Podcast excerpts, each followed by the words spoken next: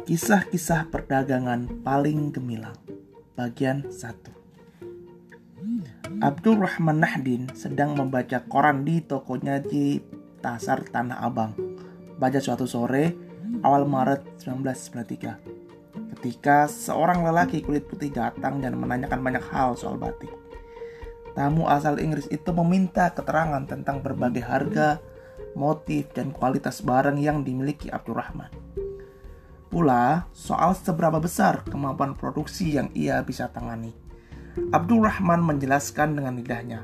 Namun, karena kemampuan berbahasa Inggrisnya terbatas, tangannya ikut tergerak-gerak sedemikian rupa untuk membantu menyampaikan apa yang ia ingin sampaikan. Singkat cerita, pria Inggris itu tertarik berniaga dengannya. Abdul Rahman merasa bahwa jalan jadi pengusaha besar sudah terbentang di depan mata. Ia tahu beberapa koleganya sesama pedagang batik eceran di pasar Tanah Abang tiba-tiba melambung menjadi bos lantaran nasib mempertemukan mereka dengan pembeli kelas kakap dari luar negeri. Dan sekarang kakap itu telah datang ke tokonya, menyatakan tertarik membeli dalam jumlah yang sangat besar. Dan meminta dikirimi surat penawaran resmi dalam bahasa Inggris. Malamnya, Abdurrahman menemui Hasan Karet, teman masa kecil yang sekarang jadi guru bahasa Inggris di sebuah SMA swasta.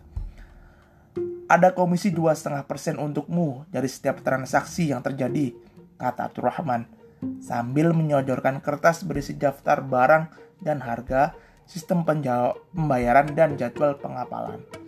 Amin ya Rab, amin ya Rab. Jawab Hasan Karet sambil mengangkat kedua tangannya.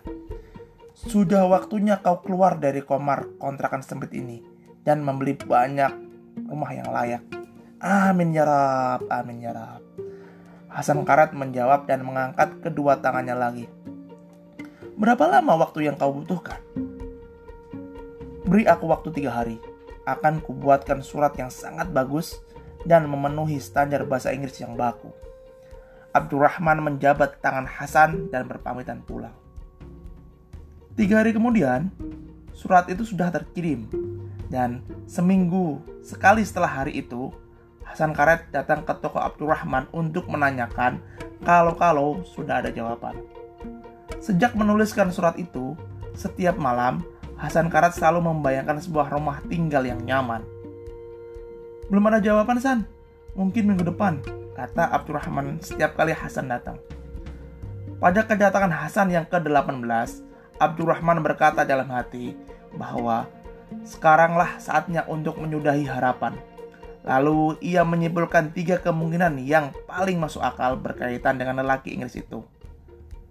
Orang iseng, mengalami kebangkrutan, atau ia berniaga dengan penjual lain. Alhamdulillah San, tadi siang aku menerima jawaban. Calon bayar kita mengatakan bahwa surat penawaran buatmu bagus sekali. Ketikanya rapi, kalimat-kalimatnya indah, dan memenuhi standar Inggris baku. Ia sangat terkesan dan bermaksud memesan surat seperti itu sebanyak 3 kontainer.